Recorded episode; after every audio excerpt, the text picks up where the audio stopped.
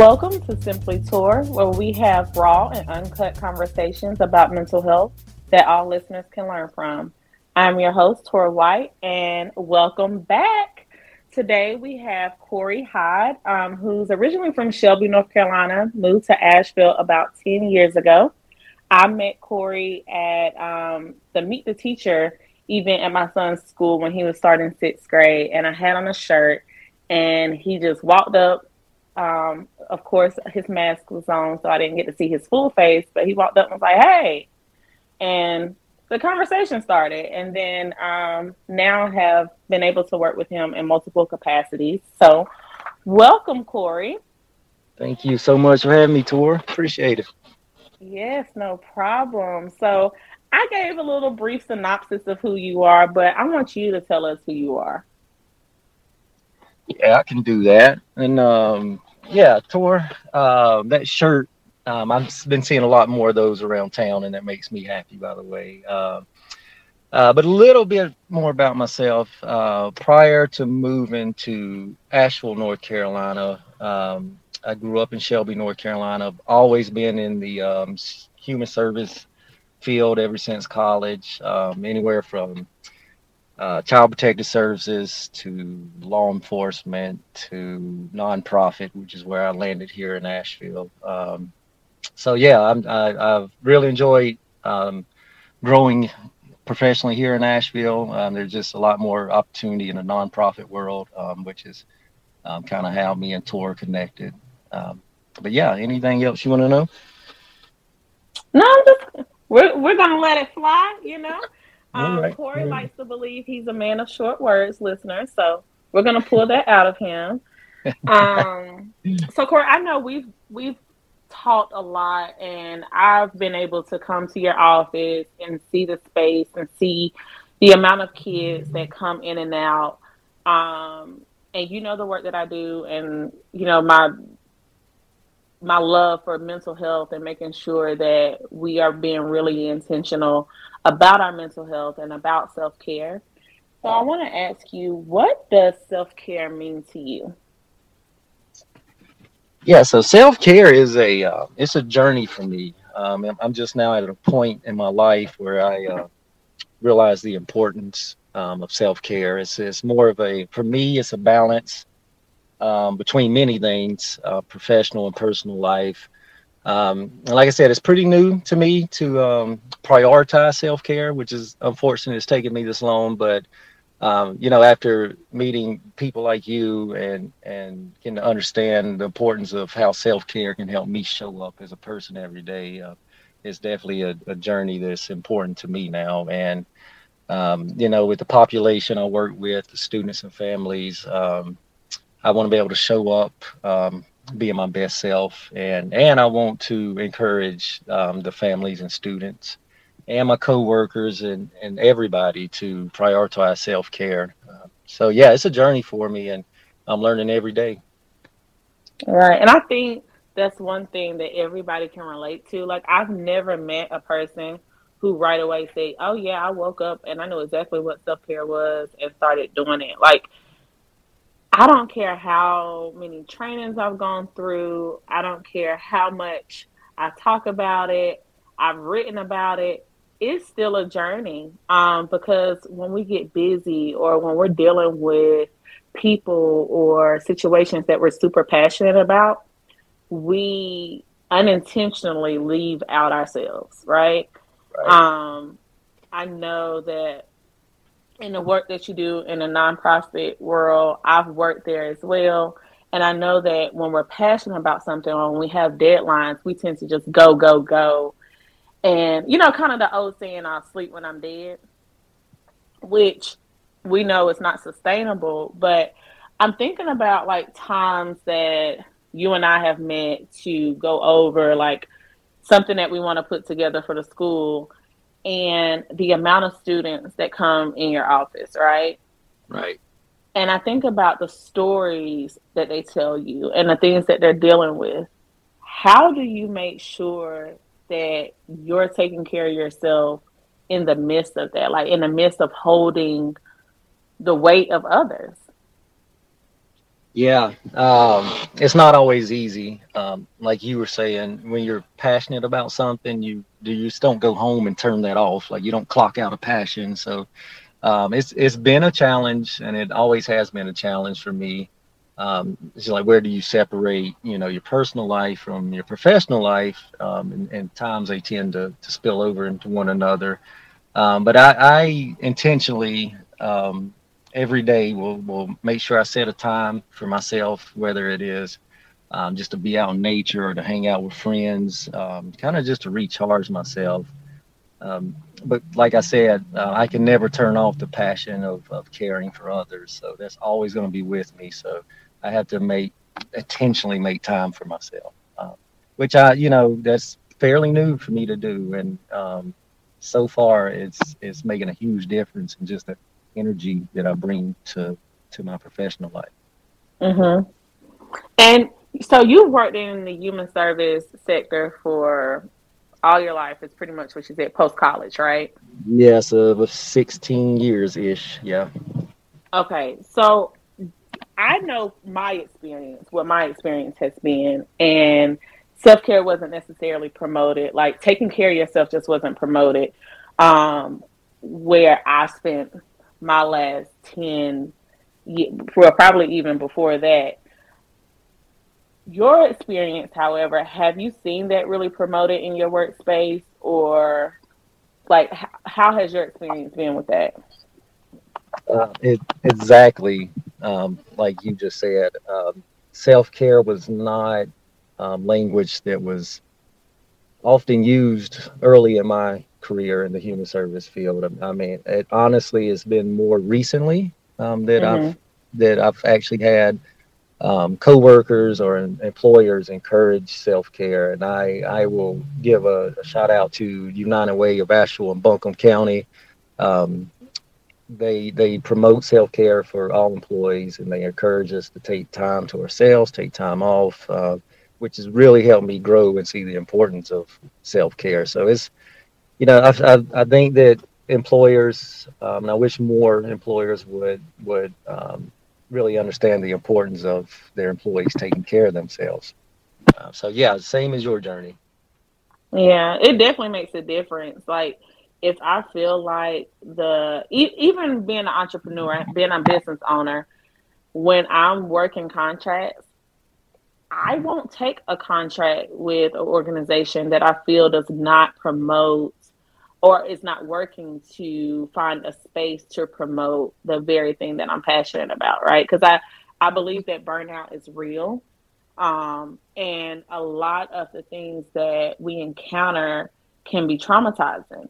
I know just even thinking about the stories that my son comes home with students, with his friends, and thinking about, just spaces that I work within and working in the community, we carry a lot and we hear a lot. And if we have no space for that to go, we end up self-destructing ultimately. And this is why people leave jobs. This is why, the pandemic taught a lot of people that I don't have to stay here and deal with that. And they're leaving. Yep. I completely agree. And I get it. But I think the good thing is that we're seeing the nonprofit world grow, though. We're seeing a lot of that growth and seeing a lot of people say, okay, I can kind of control the narrative now.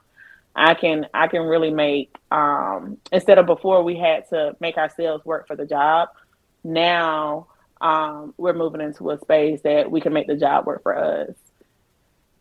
Yeah, I love it. I think it's so important. I'm fortunate enough to get to work with several nonprofits between Asheville and Buncombe County, and I see that same theme with most nonprofits is that you got to take care of yourself if you really want to show up and do the work that you're so passionate about. So I think it's a trend that I hope will stick around and grow even more, not just with nonprofits, but just in general in the workforce. Mm-hmm.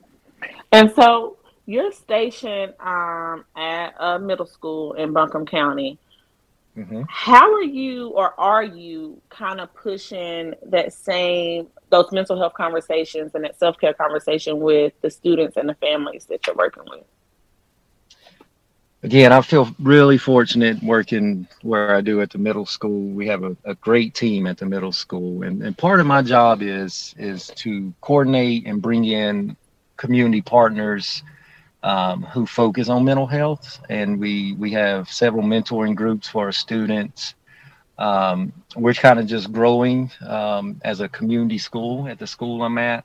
So the ultimate goal is that we would help families and students focus on their mental health, bring in resources, not just for students, but, you know, for our community in general. So, yeah, we're building partnerships every day.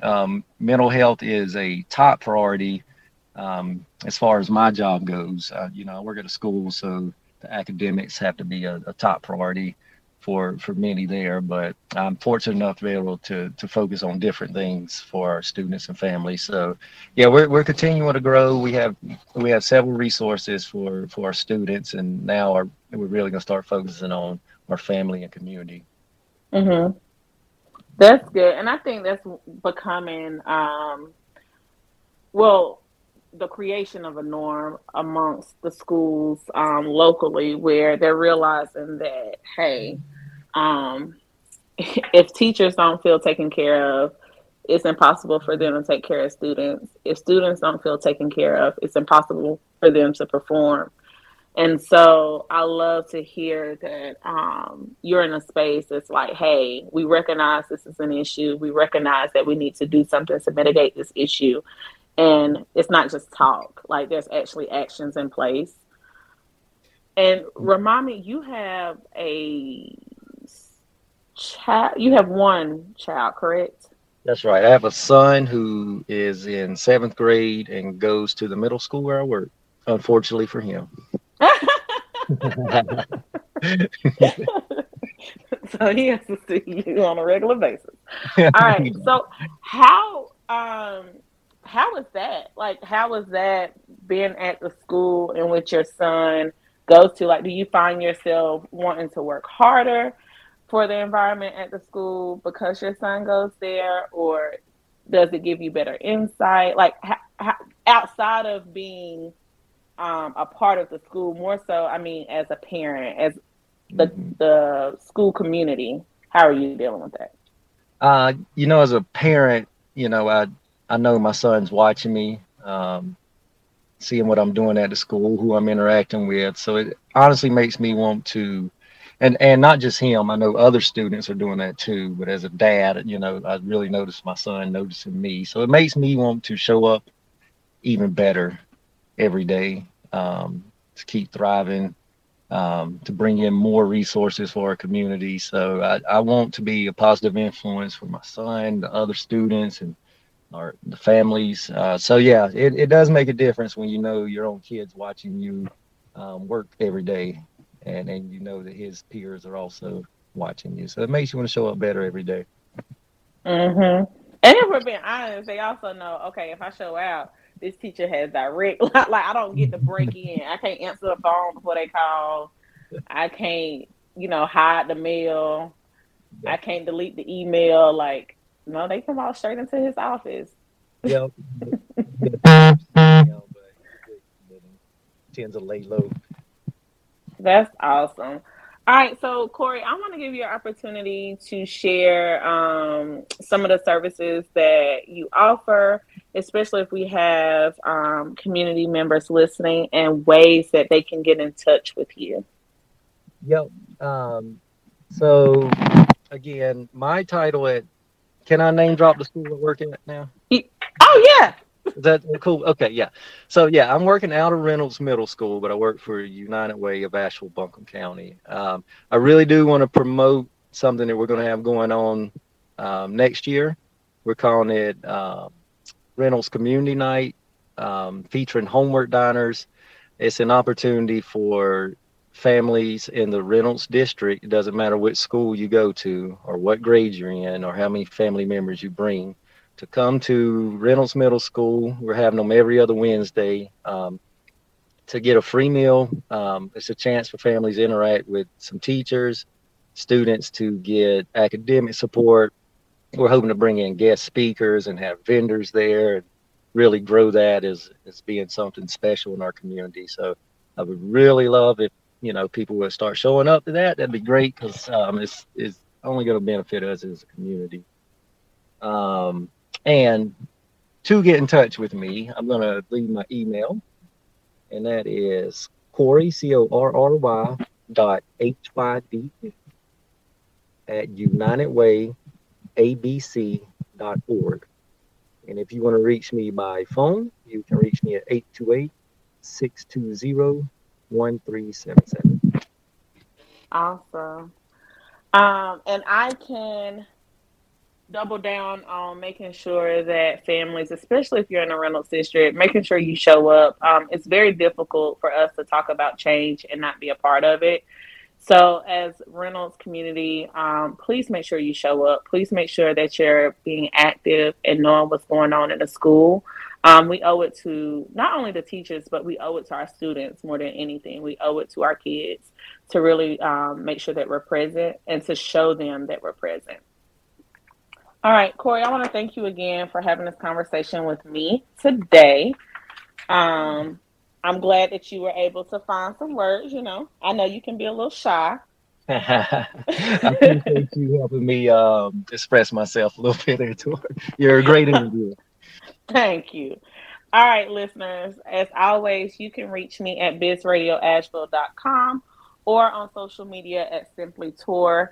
I am on Instagram as well as Facebook. Until next time, continue practicing self-care. Thank you for listening. If you liked what you just heard, be sure to subscribe to the podcast, and be sure to visit bizradio.us to find hundreds of other engaging conversations, local events, and more.